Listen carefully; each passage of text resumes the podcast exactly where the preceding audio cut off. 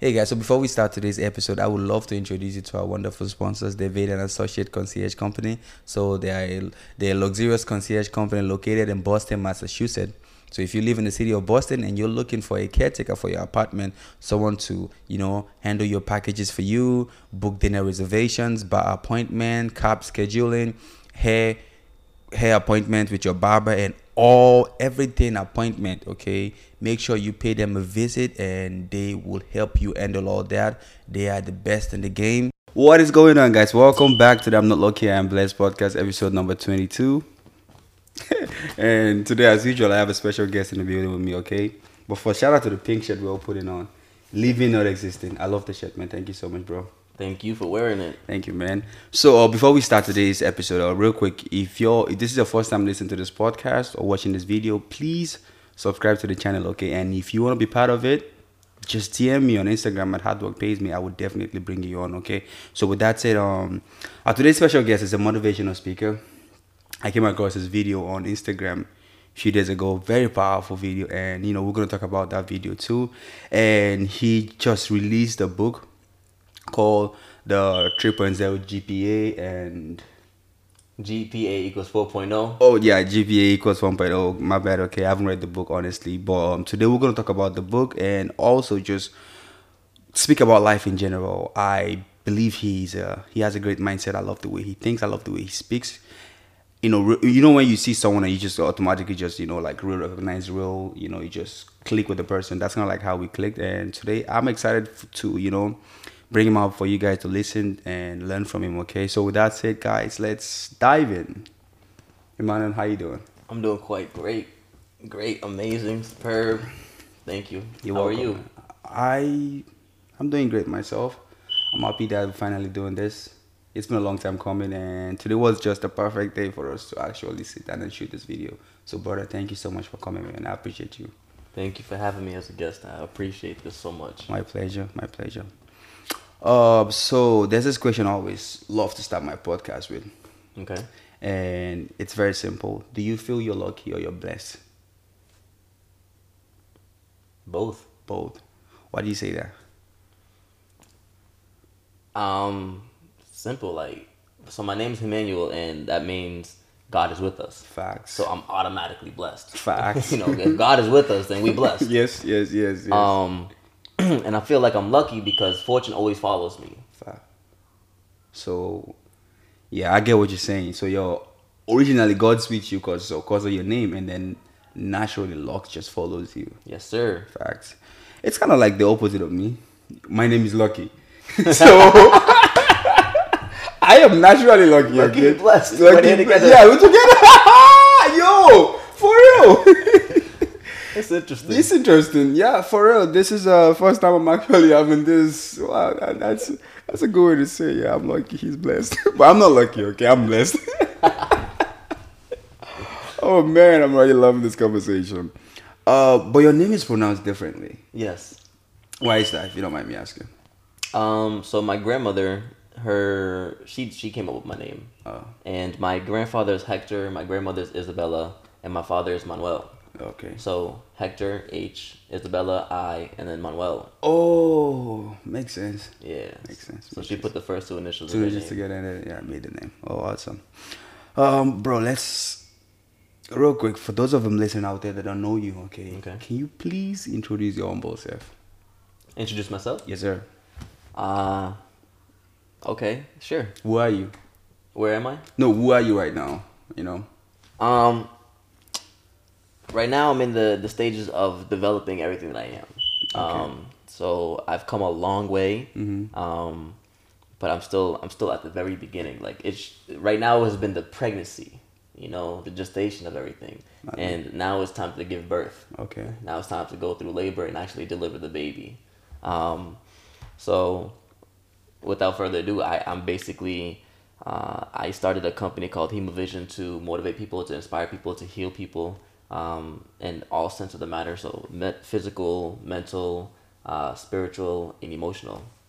And no, I'm not the perfect individual because we could always improve and get better. That's Yeah, the whole yeah. purpose of this: is to increase yourself from who you were yesterday. Mhm. So my game is personal development every single day, if you can get one percent better every single day, there's nothing that you can't do. That's that's a mindset I have to like just one percent better every day. You know, growing and just getting better. I like Absolutely. that. Yeah. So what is Hemovision?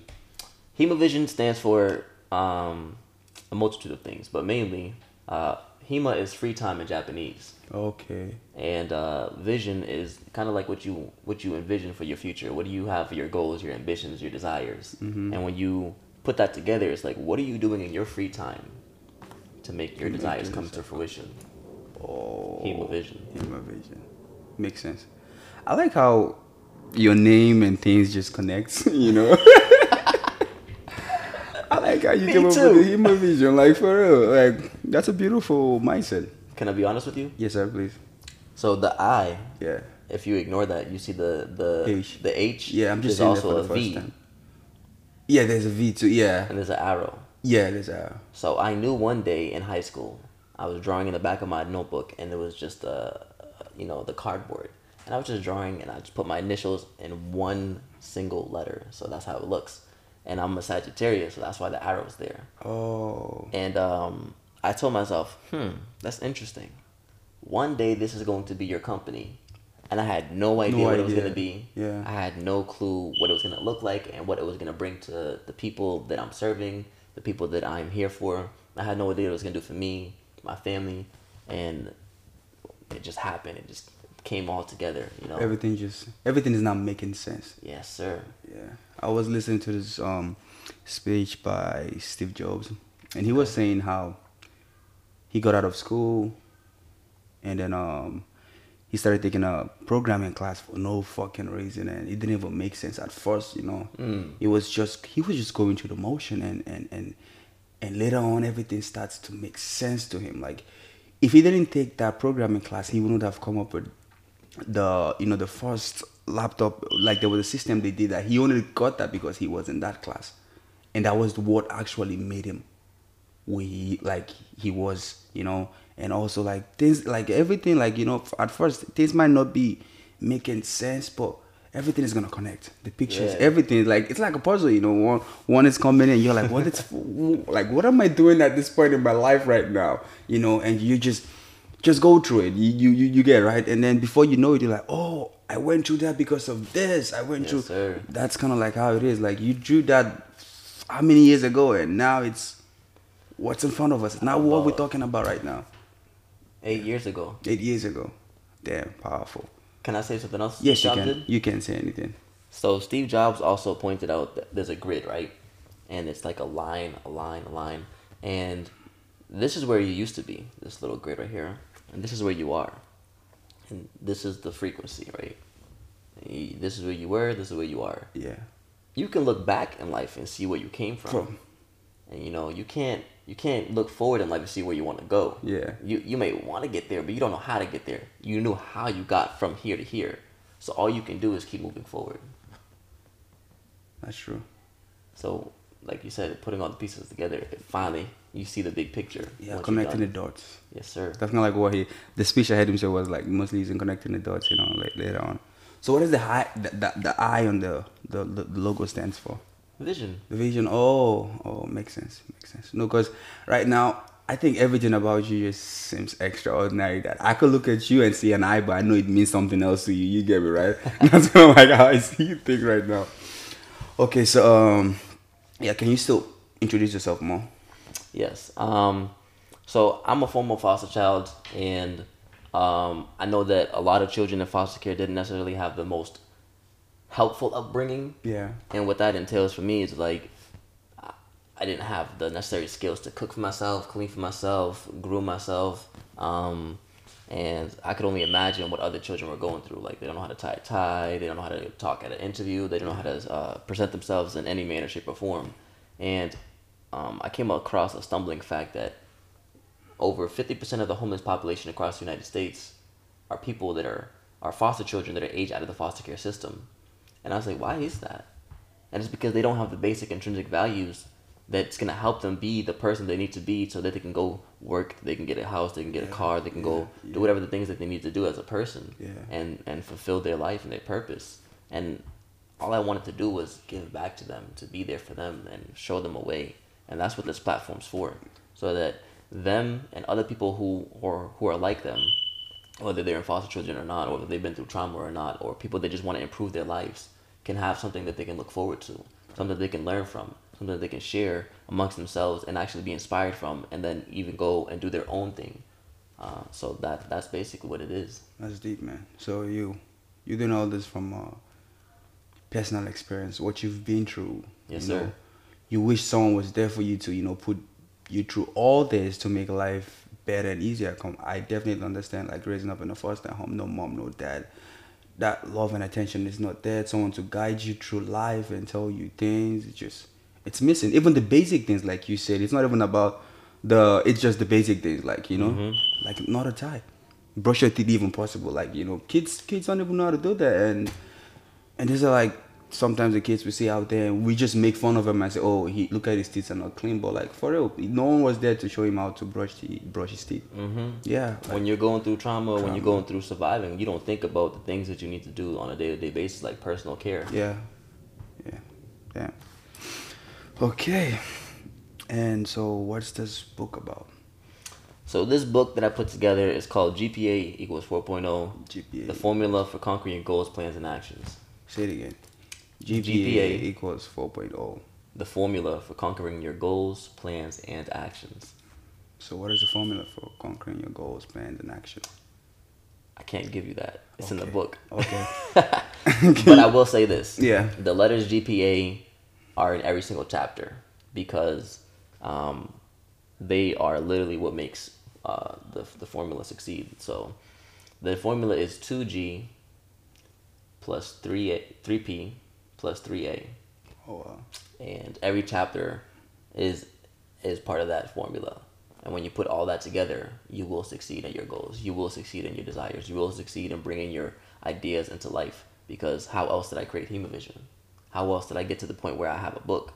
How else did I get to the point where I'm at this point in my life where I could have been addicted to drugs? I could have been homeless. I was a couple of times. I could have been, um, you know, uh, in jail. I could have been dead. I could have been all these statistic stereotypes. But because of who I am and what I want to bring into my life Yeah. and what I want to do for others, I, I put this formula and I, I attach it to myself. So I, I want to share it. I put it together and I shared it with the world. What made you want to share this book with the world? What made you want to write a book like that? There could have been so many books you could have written. Like, why this specific book? That's a great question. Um, the reason why I wanted to write this specific book, again, it just ties back in. I wanted someone there for me. Nobody was there for me. Facts. And there's countless of other people that you can't even imagine. That's because when you think about it, there's eight billion people in this world. Yes. Yes. But that's just presently. There's people in the past that exu- exceed the amount of people that are existing right now. Yeah. There, there, there's people in the future that we can never understand how many people will actually be here, and so this is for the people that are going to be here in the future as well. Like, um, we don't know what the impact that we do in our day to day lives will have on the future. You know, Benjamin Franklin, did he imagine that he was going to be teaching billions and billions of people years on in the future? No, he was just living day to day lives. But it's like the butterfly effect. Everything you do has a cause and effect. So this book is to help people, regardless of where they're at in life. Okay. So is it possible for you to go a little bit about the book, just whatever you can explain about the book? Absolutely. Yeah. So I talk about the four core values, right? Because you can't change anything until you change your mindset about something, right? Everything starts with the mind. So if you get into a fight and someone punches you in your head, the rest of your body follows your head. Mm. So you have to start with the mind. Everything starts with the mind. It's like a seed. So you plant the seed and it grows. So the first the first four chapters are called four core concepts. And I use those four core concepts to change the idea of what you perceive life to be and how you can see your goals and your ideas and your dreams and then actually make them a reality. A lot of people are, used to thinking small or used to thinking that that's not possible or to thinking that they're not worthy enough.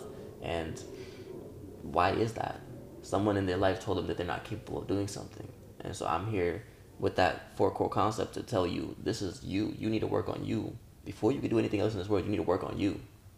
And so that, that first four chapter, core concepts, make sure that your, your core is strong. You know, the, the trunk of a tree, when the wind comes or the storm comes, it may sway, it may bend this way, but its core is so strong it's not to bend, break, or snap. And that's what you need to do. You need to develop your core.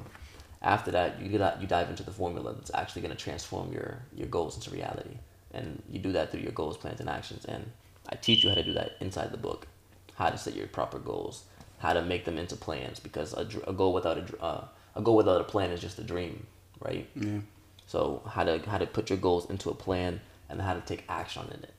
And a lot of people they they're you, you saw it in the video. They, they they're scared to take the action on their dreams. They're scared, and there's no need to be. You know, they're scared of our great potential, not scared of failing. We're scared of how great we could actually be.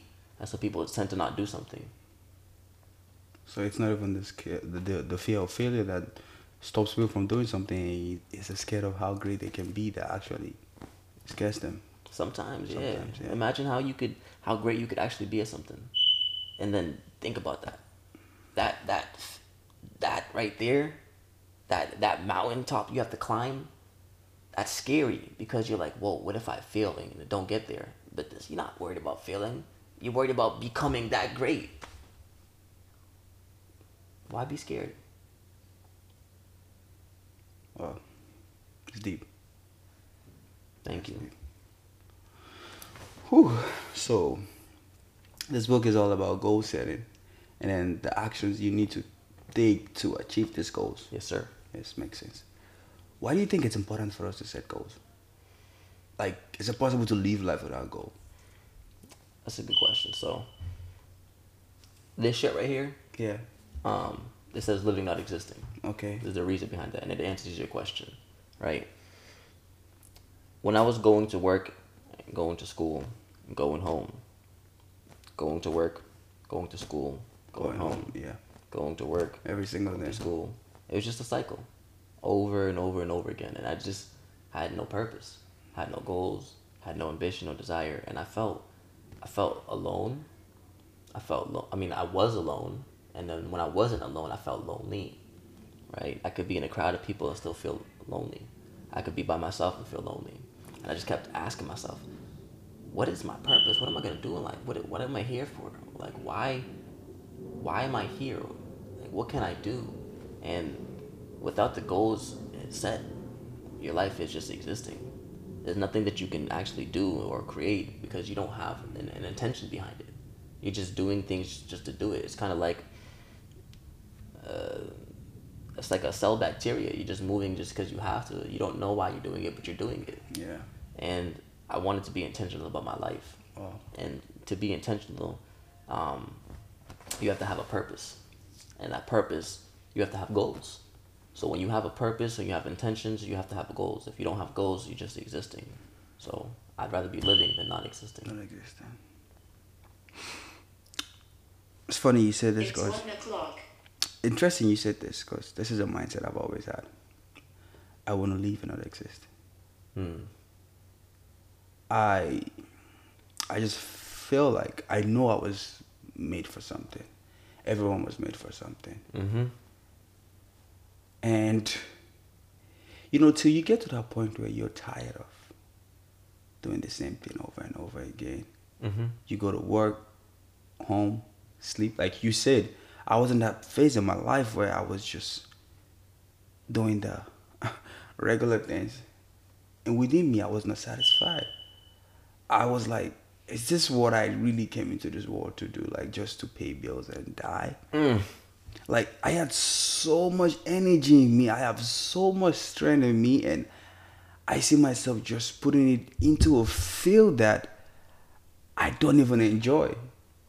So I started like literally it got to a point that I told myself, look, if my gift can't feed me, let me die. Because the last thing I want to do, no disrespect for someone working for someone or anything. But I realized that I was fanning someone's flame. I wasn't I wasn't I was not like it like nine to five, yeah, it works. I ha- I still have a nine to five, you know, but I still come back on my work on my goals. I still keep the nine to five, come back home and, and do what I have to do. Like this podcast is one of my one of my biggest goals in life. Like I have had this goal for so long. Like literally so long. I've been talking about having a podcast for so long, and and this is gonna lead to my next question because I was always waiting for the time to be right. I was always waiting to have the right equipment. I was always waiting to be, oh, uh, the right timing, the right things. I want everything to be perfect before I, I take my step. And then I came across this saying that says, I would, she said she would rather have you take wrong, 10 wrong steps in life than to just sit back and trying to analyze one step to take. Mm. And that's one thing that I, I see affect so many people in achieving their goals. They think too much. Yes, sir. They think they overanalyze things like I want this to be perfect. I want I want this to be And it's funny because that's the thing with smart people. Smart people overthink. it's not even about being smart, it's about being bold. Yes, sir. And my next question is why do people act like that? Like, you know, why do people always want to have this perfect life before they go for something? Do you I don't know if you have an answer to this. Like, why do people always want to be the perfect moment, the perfect guy, the perfect woman, the perfect everything? They want something to be perfect before they go. And life never works like that. Well, why do people wait for the very thing to be perfect? Yeah, what do they wait for? That's that's real. So, um, if you think about it, right? If you really think about it, people tend to second guess themselves. When we were kids, when you were a child, did you ever second guess what you did, or did you just do it first? Just do it first, yeah. We don't even care about second guess. Absolutely. And then at some point, you got disciplined enough and you were told, hey, think before you do something, think before you act. And why is that? Because we kept getting in trouble for societal standards. Standards, yeah. And we have to fit into this mold of what society dictates for us. For what? When you actually do what you do, what you want to do, there's no one limiting you. So now these limiting beliefs are set in our minds, and if they're if we're conditioned to be limiting, then what are we gonna do the rest of our lives? Be limiting. Limited, yeah. So when you start thinking about what I want to do, I want to do this. Wait, hold on. I can't do it until this is this because now they're second guessing themselves because the first thing that they taught they were taught was think before you do. You ever heard someone tell you that? Think before you do something. Think before you do something, yeah. right? So it's like if a hundred, if a hundred, you, you ever had a parent ask you this? If a hundred of your friends go jump off a bridge, would you jump and join them? That's a question for me to answer. Did your parents ever ask you that? Oh yeah, yeah, yeah, yeah. When I was a kid. Yeah. Absolutely. So my mom, she asked me that too, and I was a smart ass about it. I said, actually, yeah, I would. I would, yeah. I would get a parachute. but at the end of the day, we're we're conditioned at an early age to be limiting towards our our actions, and I don't know if you've seen a baby fall walk. Yeah, I've seen him. I don't know if you've seen a child ride a bike. Yep. I don't know if you've seen um, animals when they first born, they just go and do, right? A baby will continue falling over and over and over again until it finally is able to walk. Facts. A child will fall over and over and over again until they're finally able to ride the bike. As adults, we've been losing so many times, we've been failed so many times, we've been conditioned and taught and said all these mental things to ourselves oh, you failed, you failed, you failed, you're not good enough. And we've built this self belief of not being great enough if we fail. But the, o- the only way to succeed is to fail. It's a fail, yeah. The only way you have to fail your way to success. That's a quote I heard before. You have to fail forward. Yeah. And if you don't, if you're not willing to do that, you're gonna be stuck in that mindset of everything has to be perfect before I do. And it doesn't have to be perfect. have to you be have to fail. You have to learn. Wow. Speaking of babies um being born, there was this video I saw. You know, have you ever seen a baby giraffe being like baby giraffes when they give birth to baby giraffes? No. Bro, it's insane. It's the typical example of life. Okay. So let me just quickly share this with you. So, you know how tall the giraffe is, right? Yes, sir. That baby falls all the way up there to the floor. Boom. So it's not like the mom was down there giving birth to him. She gave birth to him up here. And then he falls, lands on the floor. That's the first step. Wait, wait, wait. Like it just falls. Yeah, it just doesn't even like land on his feet. and- Yeah. okay. It's a baby. Can't even land, you know? Right. Fresh. Falls. And then I was watching this video, and then my thought was like, okay, the mom will actually try to show him some love and help him get up, right? Like she'll probably lick him. Nah, she didn't.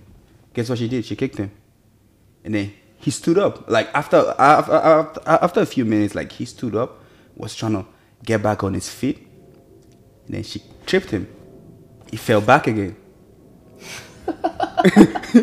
that went off on and on, on and on for like several times. Like she, the baby would come back up, she trip him down. Come back up, she trip him down, trip him down until he got to a point where the baby was so tired, but she kept doing that. And then the speaker says, "This is what it is to survive in the wild."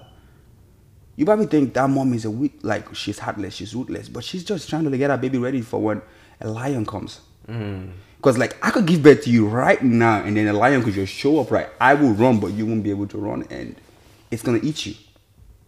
So it's it's it's this whole mindset that you know we we want to be comfortable and stuff like that. You know, like oh, we need. Sometimes we just have to um, accept life for what it is. Like that baby giraffe didn't have a choice. Like could have been born in a world with love and kisses and all that, but no. Like it's like, hey, this is what it is here. Okay, if you want to survive here, you have to get back on your feet every time you fall. That was just the message. Like every single time you fall, get back on your feet.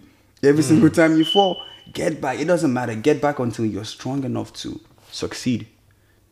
And when I watched that video, that was when I gave myself that permission. That, oh, I just have to fail then.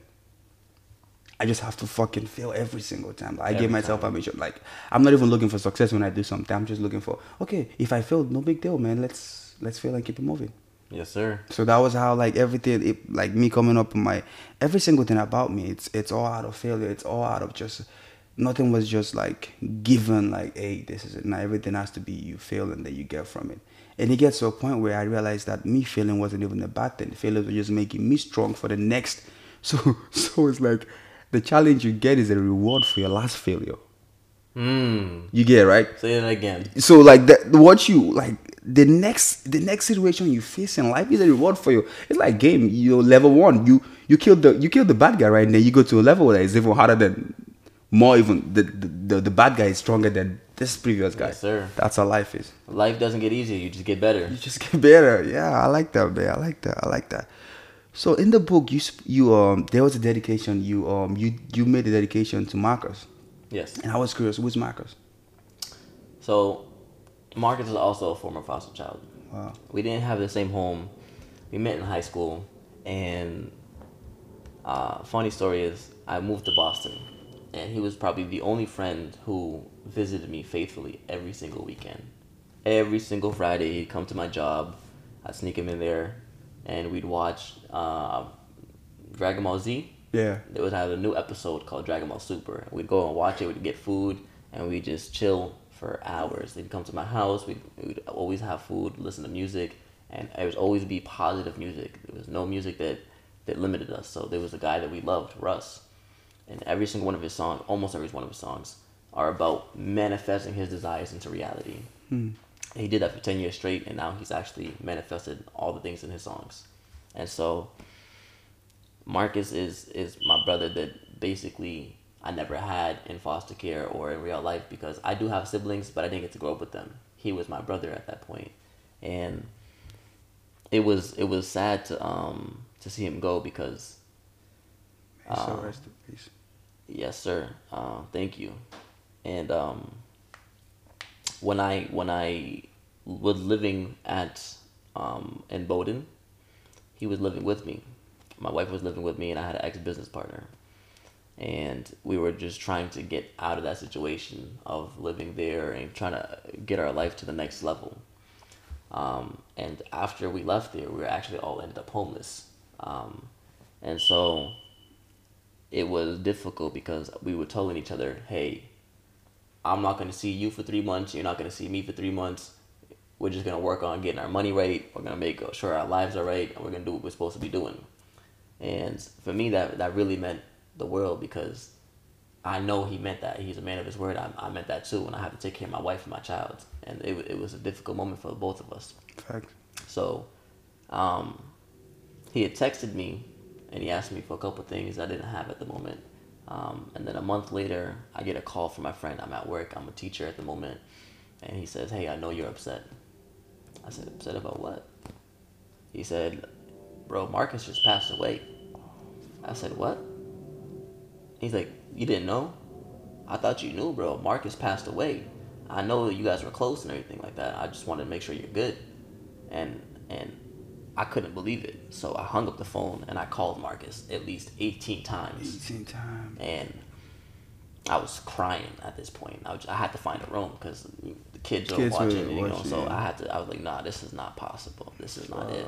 So I, I, my, I walked past my supervisor. I said, hey, my brother just passed away. Um, I don't know how to. I, like, I just want to make sure he's good. Like if this is true or not. And so she goes, leave work right now. Like go. And um, it took it took me a while to recuperate from that. Uh, for at least seven to six months, I Nah. I couldn't shower right. I couldn't I couldn't brush my teeth properly. I couldn't eat right. I couldn't sleep right. I didn't work out. I had no ambition to do anything hemovision wise. I had no ambition to like. And my daughter was still in front of my eyes, and I it was just like I felt like a failure as a father because I I'm like I have to be there for her, but at the same time I I can't I, I need to be there for myself. That's why that core development is so important.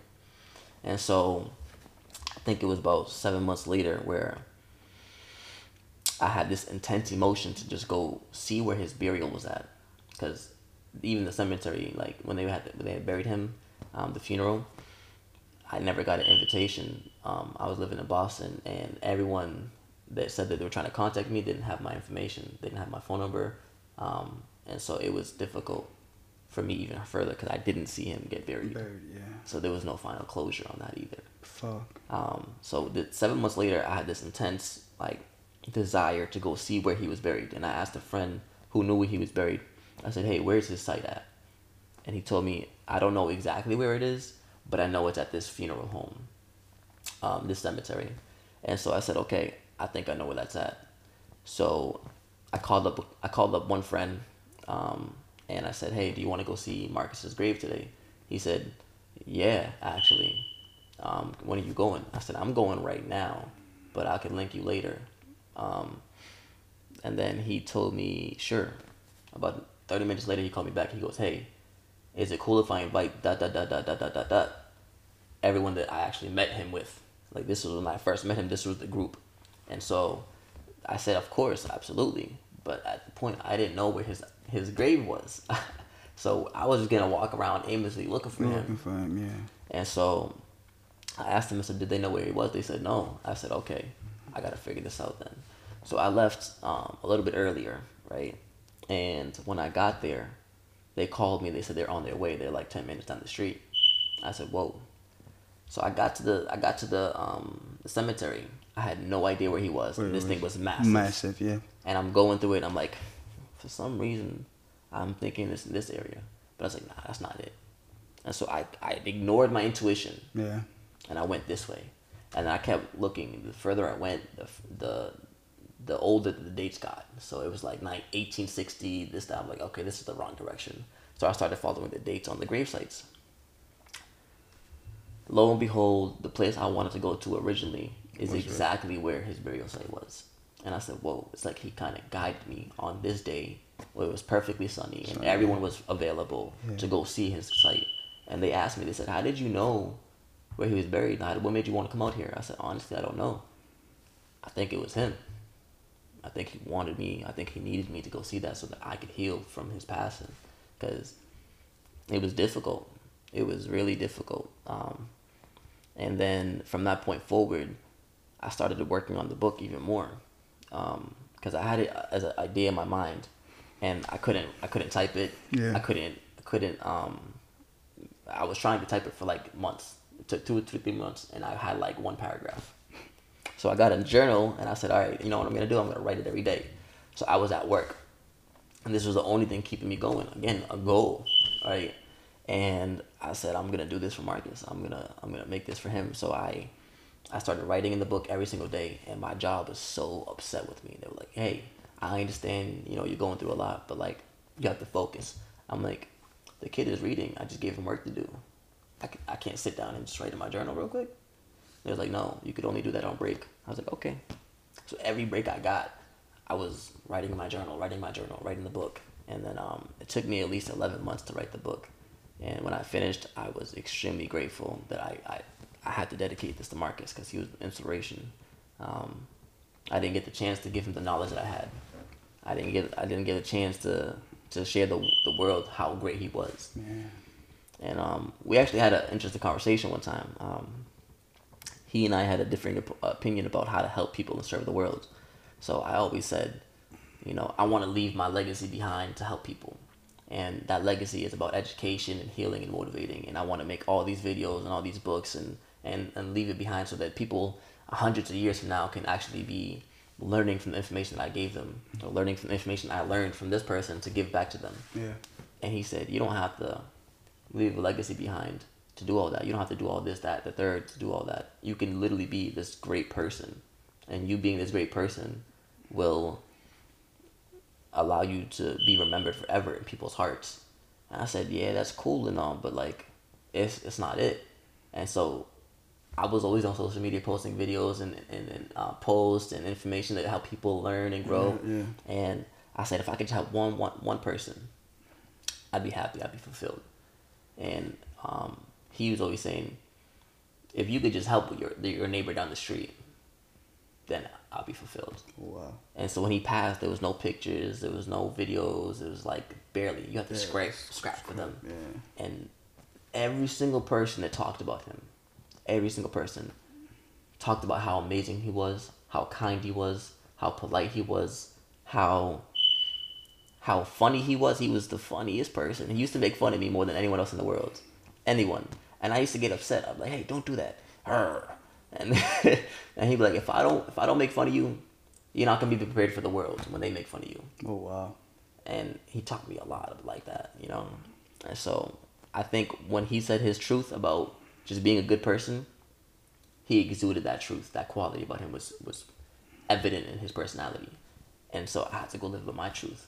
I had to go make this book. I had to go make these videos Live a legacy. Yeah. It's because powerful, man. For this. so that's why it's dedicated to him. Wow. Thanks for sharing that, man. Thank you. That was deep. Yo, shout out to Marcus. I wish I met that guy. Great guy. You would have loved him. I know, for real. Like, Loved him. I like his mindset too. Absolutely. It, it it seems like it sounds like you're always around people like this. Oh yeah. You know, people that are always about personal development, growth. You know, always optimistic. And my question is, were you born like this, or like, at what point in your life did you say, "I want to stop leaving"? I'm, I mean, I want to stop existing and leave. I was not always like this. Um, growing up, I used to cry a lot. You know, being in foster care. Yeah. being taken from Yeah, your family, it's, yeah. it's detrimental. Um, and you don't really know who you can talk to, who you can trust, what you can share. Um, so I used to cry a lot, and I used to never tell people why I cried. So they thought I had bipolar or whatever. And every single time I cried, it was I miss my mom, I miss my dad, I miss my brother, I miss my sister, and you know, it gets to a point where you say that enough times that you just don't want to tell people Anymore, yeah. you just want to be in the moment and cry about it. Um, and then I'd pray every single meal, three times a day. Every single meal, I'd pray. Every time I wake up, every time I, I go to sleep, I'd pray. And it got to the point where I, I like I stopped believing. At one, at one point, I was like, all right, you know what? This prayer stuff doesn't work. And I was like 17, 18, and my biological mother, my biological father, they both reached out to me through Facebook, right? Oh wow. You know what I'm saying? So the prayers worked. my sister, I connected with her. My brother, I connected with them. I met my whole family, and um, I'm at the point. I was at the point in life where I'm like, is this a better place for me to be at than where I'm at right now? Is this is this safer? Is this is gonna help me better as a person? Am I gonna help them more? Like, what's the case? And um, I don't really share this too often, um, but the mother that took me in, she molested me. Oh wow. So from 15 to 18, I was being molested, and you know, as a male, it's hard to admit that. Because people are like, oh, you wanted that. You wanted that, And at that age, I did, but you don't You realize don't how realize how fucked up it is. until you get older and you're like, this is my mom, and this you can't call her mom anymore, and there's this power struggle when I'm trying to have a girlfriend, and she's telling me this, and she's acting like an ex jealous girlfriend, and then she's taking my money, taking um, calling. And this is where it got worse. Like it was you calling me a faggot, and I like So uh, with gay people, I understand homosexuals like when someone's like being mean to you. Into yeah. Because I was the opposite. I'm heterosexual Yeah, and someone's yeah. calling me gay. Gay, yeah. And, like they're trying to project this heinous idea on me because of what they're trying to hide from themselves. They're trying to project. And so, um, meeting my family again made me really think like, yo, should I escape with them? Can I leave? Can I talk to them? Can I tell them the truth? And I honestly felt like I couldn't. I didn't feel comfortable enough at that point. I didn't feel safe enough at that point. I didn't feel like I had the voice at that point. I didn't feel like I had the power at that point. I didn't feel like I had the choice at that point. So I hid the truth from everyone until I was probably like 21 when I first told someone. And um, my family, um, my dad, he accepted me. Um, the first person I told was an ex girlfriend, and she she hugged me, embraced me, everything. Um, but then there was doubts in there too because of that expectation that now comes with it. Yeah, you a Are gonna repeat the cycle? Yeah, yeah. Um, so her and I didn't work out too well. She's a good friend now, but not a good like we weren't good um, as a relationship. My next girlfriend, I couldn't even trust her with that information. It was too toxic. Too toxic. Yeah. And then I met the woman that became my wife. I told her the information and she hugged me. I cried in her arms. I was vulnerable, I was weak, but I was empowered. And from that from that moment forward, I told my friend, I told my friend, I told my brother, I told my brother, I told my dad, I told Everybody. everybody. And the people that really like that really saw me for who I was, they embraced who I am. And the people that I used to be friends with growing up, like I lost them along the way. Um, except for one of them, like it was surprising. Um, the person I least expected, actually. Um, but that's another reason why I started Hemovision. It's just to give people that story, that that power, that not that when when you growing up and you're in that situation, you don't feel like you have a choice. You don't feel like you have a um, a, a, a position of power that you can go say, "Hey, this is what's happening," because you're like, "What's gonna happen if I go and tell someone that I'm being molested? What's gonna happen? I'm gonna go to the next foster home. I'm gonna be homeless. I'm gonna be kicked out on the street. Like, what's gonna happen?" And so this is to let them know like you can have a, a, place in life and you can have power and you can have a voice use it don't be afraid um, and what really made me do that was she had two other foster children and there was a boy named jordan and uh, i told her i said you need to promise me you're not going to do what you did to me to him and she says what are you talking about and she tried to dismiss it Yeah. I was like, you're not gonna do that. No, no, no. You're gonna promise me that you're not gonna do to him what you did to me. And I said, I mean that. I'm gonna do everything in my power to protect this child. And she says, boy, shut the fuck up. And I said, no, no, no, no. I'm not walking away from this situation. So she kicked me out the house, and that was the last time I ever went. And um, it was it was just all existing at that point, all of it. Um, but I had already started hemovision. I had already started living prior to that. And so I called my brother. I said, hey, I don't know how to feel. Marcos, right? Grant, actually. Okay. Um, I told Marcus a, a day or two later. I told my wife after too. I said, I don't know how to feel. I want to continue doing hemovision, but I don't feel like I'm capable right now because I'm still trying to work on myself.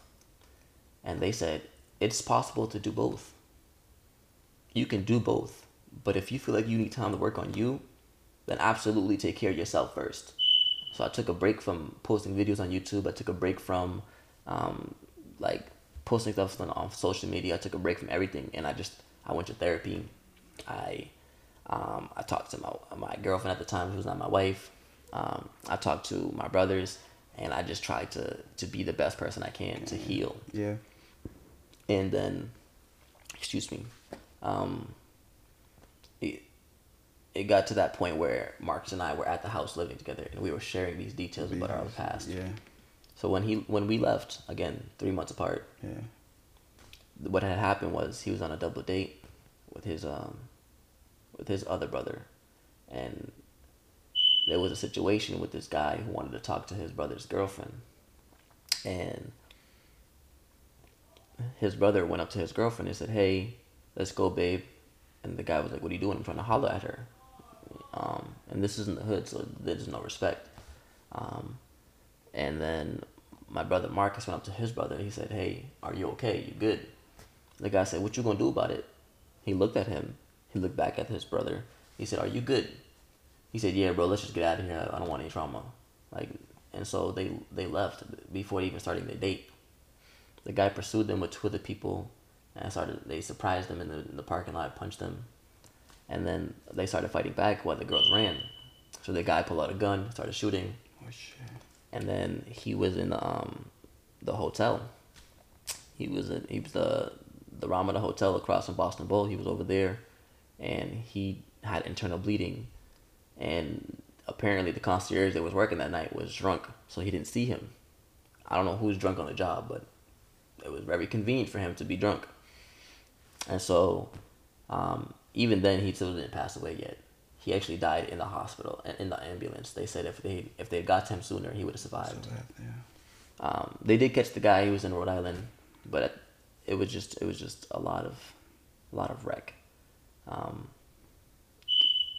I feel like I went on a tangent. What was the base of the question again? Oh no no no go on man. I will. Actually, I forgot the question, but yeah, go on with the story. Like whenever you're done, I'll, I'll I have another question. Okay. Yeah. Um, so it was it was extremely shocking to everyone that that he passed, but no one was surprised how he passed.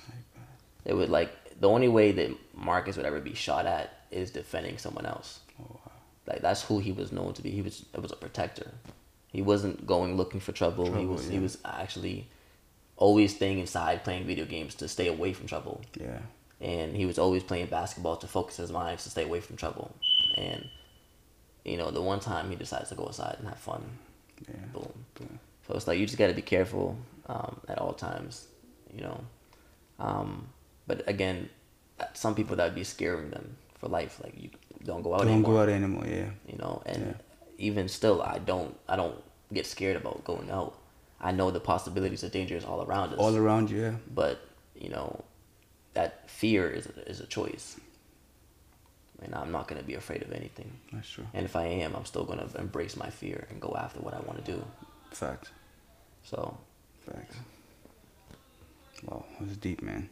That was deep. I, I see a lot of like, I see where you're coming from, man. And it was a tough. It was really tough, man. And and I see what you're doing, and trust me, it's very powerful. And that's why I have a platform like this to give a voice to people out there that are coming up with this beautiful ideas. You know, like you have a purpose right now. You're fighting for something, and not everyone is giving you or like I feel like you know there's no too much empowerment. You understand? Because mm. what you're doing is powerful. If we if we never got this time to sit and talk like this, I wouldn't even know where you're coming from. You know, I'd probably say, oh, he's just writing for writing's sake or something. You know, but like there's a deep deep purpose behind this that not even anything can stop because you had a first-hand experience of all that. You know, first at home and how horrible it was for you and stuff like that, man. So thank you so much for sharing your story, man. It was beautiful. thank you for listening Yeah, man. Okay, so Marcus died. You lost. You lost interest in him or vision. You lost interest in everything. mm. You just kind of like, and I completely understand. We've all been in those situations where life happens and you just like don't want to do anything. You know, you just want to be like that. What brought you back on your feet? What made you continue the race? so there was a new motivation you're Oh. actually right uh, and it was my daughter. I can't look at her in the face every day her that jovial smile Yeah. She was just so full of energy. So she is her own individual. She reminded me so much of him. They both Aries, and uh, I'm not sure if you're into zodiac or not, but they they reminded me of each other. And she's also a seed of mine, and I have a duty and an obligation to take care of her. So I thought if I passed away like Marcus did, I want to leave something behind for her to be taught, for her to be educated, for her to be learning the lessons that even if I'm dead, I can still teach her. Facts. And so I thought if it's just her, then I have nothing to. I, I- I still have something. If but I didn't want to leave it at just her. I have brothers that are probably five years older than her, and so I wanted to do it for them too. And then I thought about all the children in the world, and I thought about all the people in the world. I'm like, you know what? I can't step away from my purpose, even though I'm I'm broken. Broken, yeah. So Fact.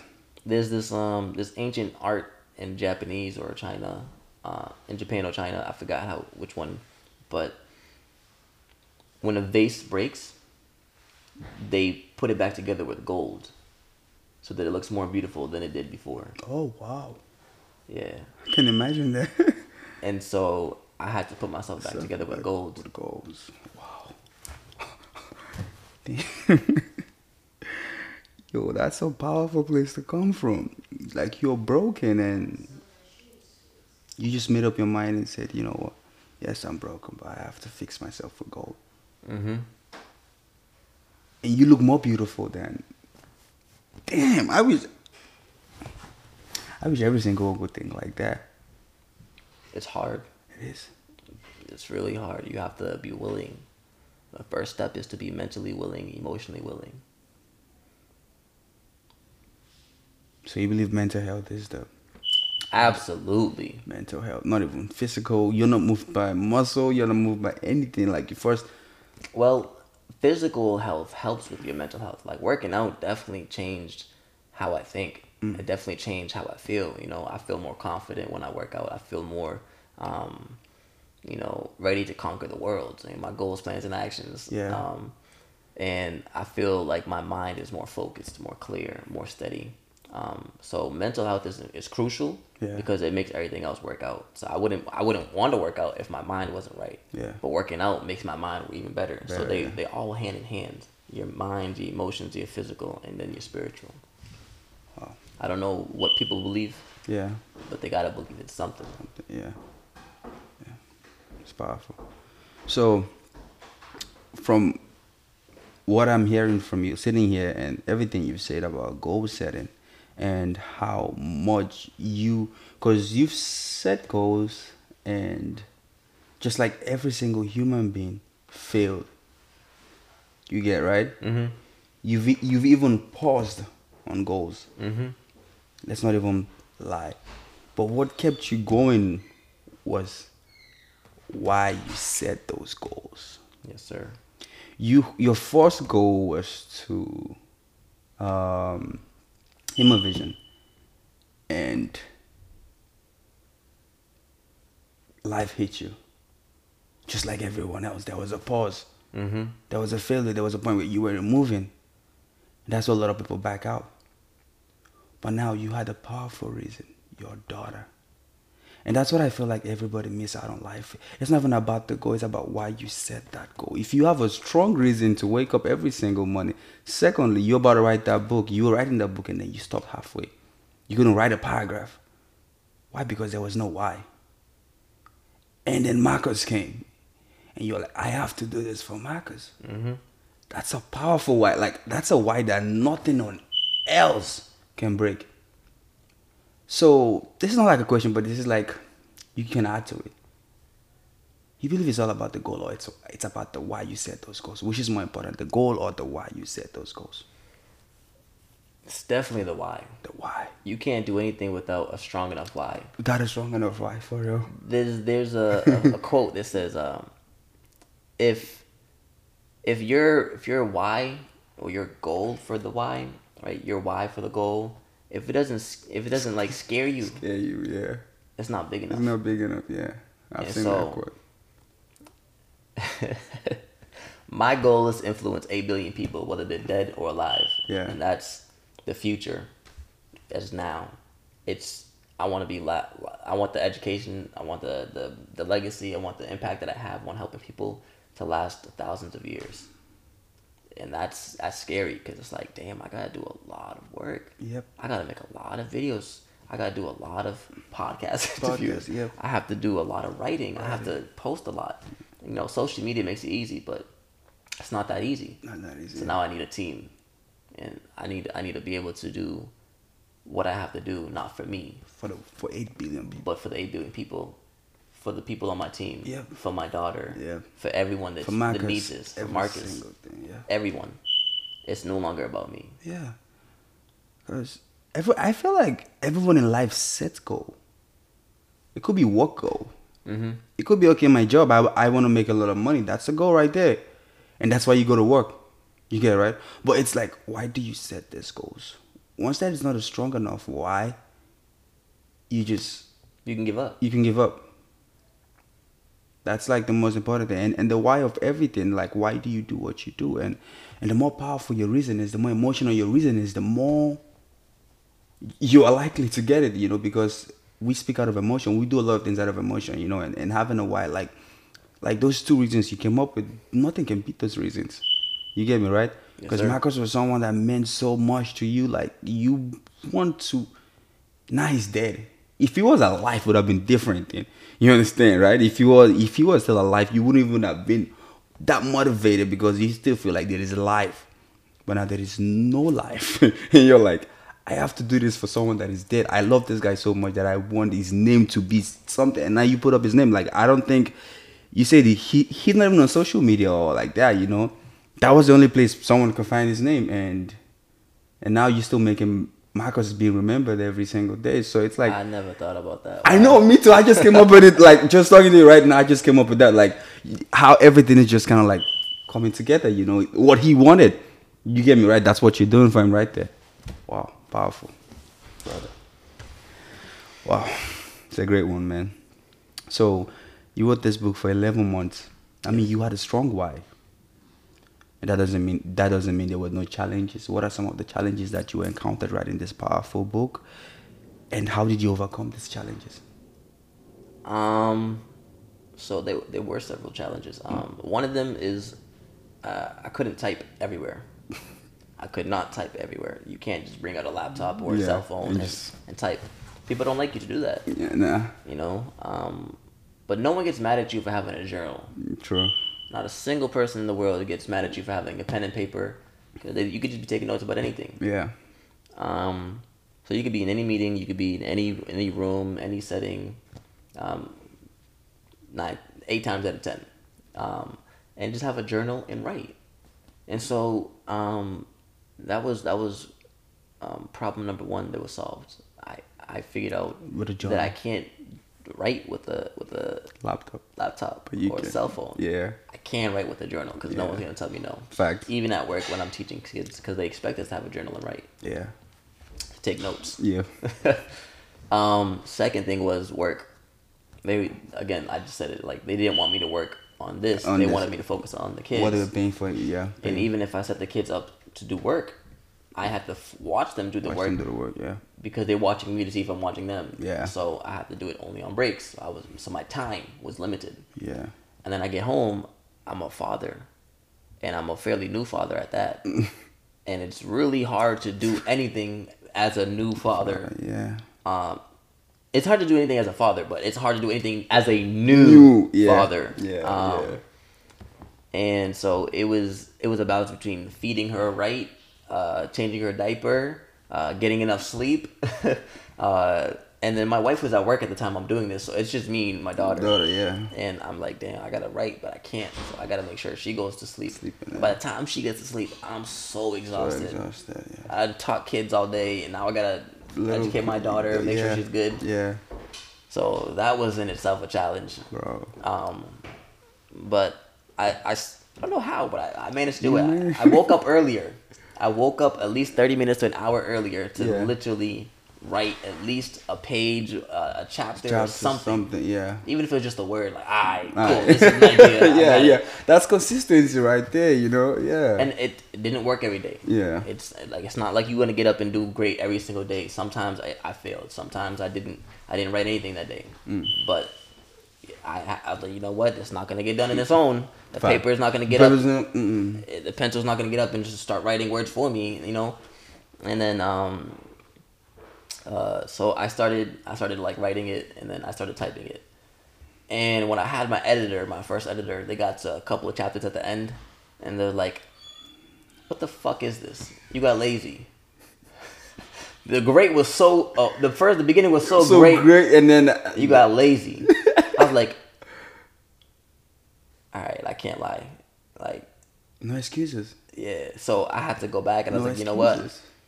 It's gonna take me a couple more months." And I, when I told every, when I told everyone I was already done with the book, it was like in December. Yeah. Of like 2018, 2019, I forget.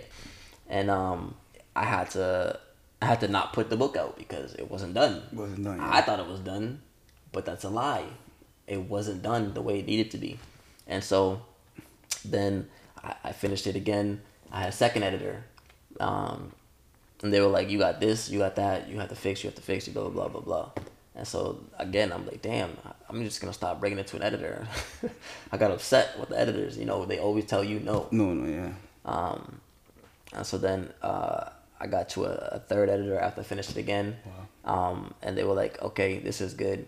Um, it could be longer. Ah. And I was like, longer? I was like, what the hell? I'm gonna say this longer. This is all the value this this required. So I started asking a couple of people that I was um, inspired by, like people that are I, they're like you, they're like uh, my mentor, that are like um, people that I know that are consistent and dedicated and and always working towards their goals and always striving to be the best of the of they what they do in their craft. Um, and I said, hey, do you think I should release a short book, but it's filled with a lot of value, or should I make it longer? And every single person I asked, they said, if the value is in there already, it doesn't need to be longer. If if your if your book is concise, it has all the points it needs to hit. Yeah. Cool. If it's missing those points, you need to get back. You need to get back to that book and start writing it again. So, um, I asked another person. He said, "What's better? What's better? A long paragraph explaining what you could explain in one sentence, or one sentence explaining what you could say in an entire paragraph?" And I said, "I guess the sentence." He was right. If that's all that you need to write the book is is forty eight pages, yeah. and that has all the value you need in it, Good. Then I said, okay, cool. And then he said, but I got a tip for you. You're not done with the book. You're done with the book, but you're not done with the book. When you finish this book, and the people that read this book, they give you feedback. Add that in there, cause it's gonna make their their voices heard. Yeah. And that's what you want, right? You yeah. want people's voices heard. Yeah and so now you're gonna eh, eh, make a second edition, edition that's yeah. enhanced yeah, yeah. for the reader yeah. that already read the first book. Yeah. And um, so far, I've already sold thirty copies of the book. Okay. And it's only been uh, one month of actually publishing the book. Yeah. And I actually only did three hours of actual sales, like in total. It took uh, uh, the entire month of November. I, t- I spent twenty minutes texting hundred people um, which can get tedious, right? Yeah. You you you know, but you got to do what's needed to do yeah, to get what you want. Yeah, fact. Um, and so after I texted people, it took twenty minutes. I did it again um, through IG. Uh, like a week later, took uh, thirty minutes. I did it again um, through an app that sent it to five hundred people. That took um, about forty five minutes because I had to make sure that it was right for every person. It was, it was supposed to be in the group. Yeah. And then once it was right, boom, blast feed. And it didn't send it all at once. I have to go hit send, send, send, send, send. send. Yeah. But it was still better than me sending it copy paste, copy paste, copy yeah. paste. Yeah. Um, so you know you, you get better as you as you go along. And then in total, um, I did three hours of work, and so I was like, okay, this is great. This is phenomenal. I'm helping people I have 30 people who bought the book, 30 people. And um, it to me it was phenomenal that 30 people bought the book in the first month. The first month cuz I was like, wow. It's not about them buying the book and paying me. It's about the people, the impact that I'm about to have in their life now. Life now, yeah.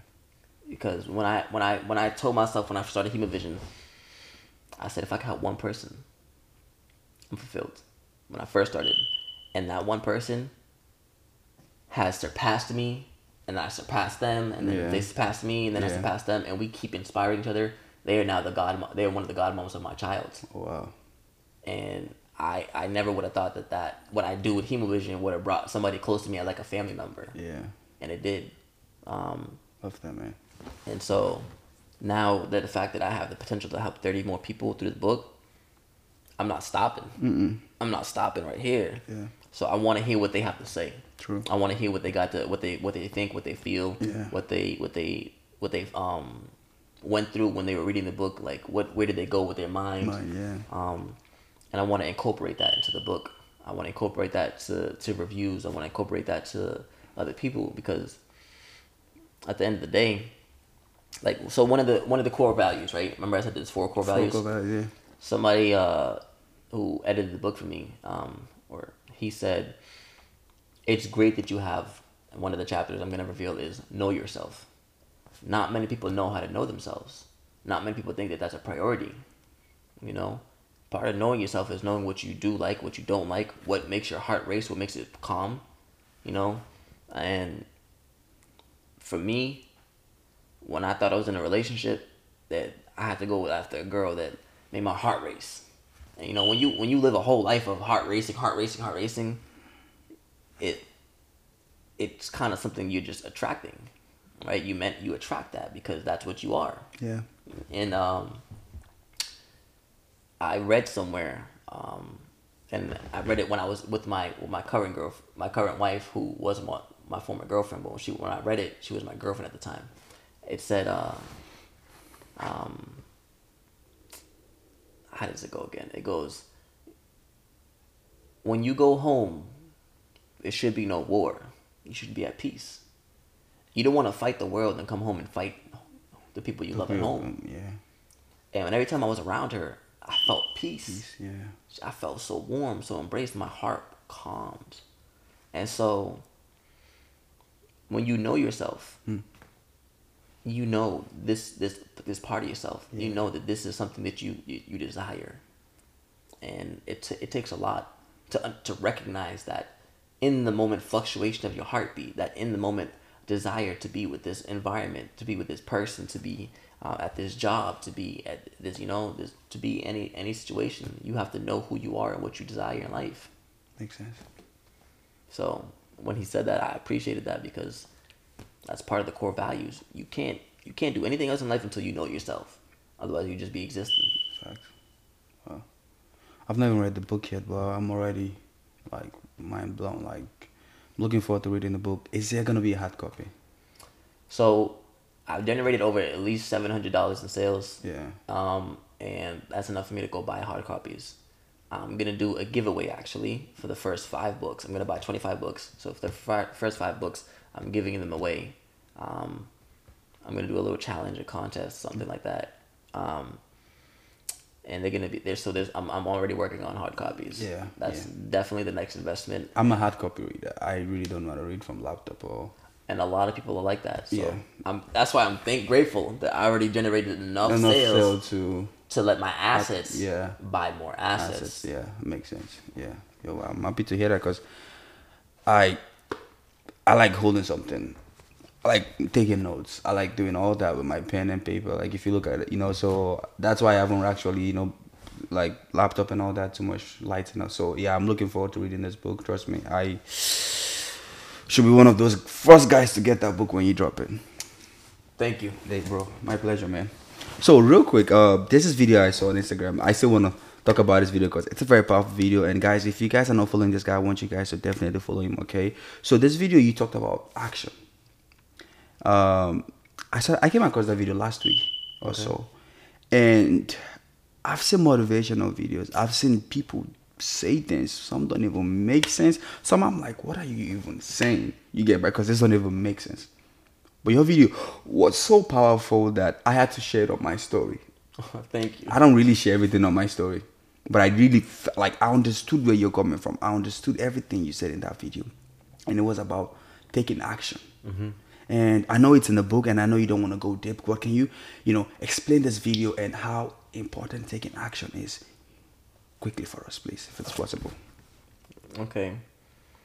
So what I I'll paraphrase what I said in the video. Yeah. Um, but basically, um, a lot of people they they they they love you know they live in this dream la la land about their desires and their goals and their plans and then when it comes to actually executing them they dread it they're just upset they're like ah i'll do that tomorrow Yeah. and why put off what you could do tomorrow right if if i'm trying to work out Yeah. i'm trying to bend muscle if i want to have a physique like yours right or a physique like anyone Anyone, yeah. and I say I'm gonna work out tomorrow, do you think I'm gonna have that physique? No. No, because you work out how often? Every day. Every day.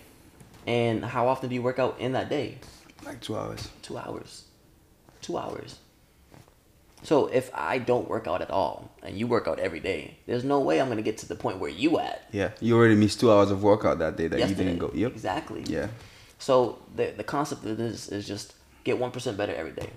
If you can do one thing to get yourself better, read one book. I mean, I mean, read you One can't read page. a- you can't read a whole page. Read one paragraph. Read, uh, um, drink one smoothie. If you can't eat like a whole bunch of fruits and vegetables, if you can't drink a whole smoothie, eat one banana.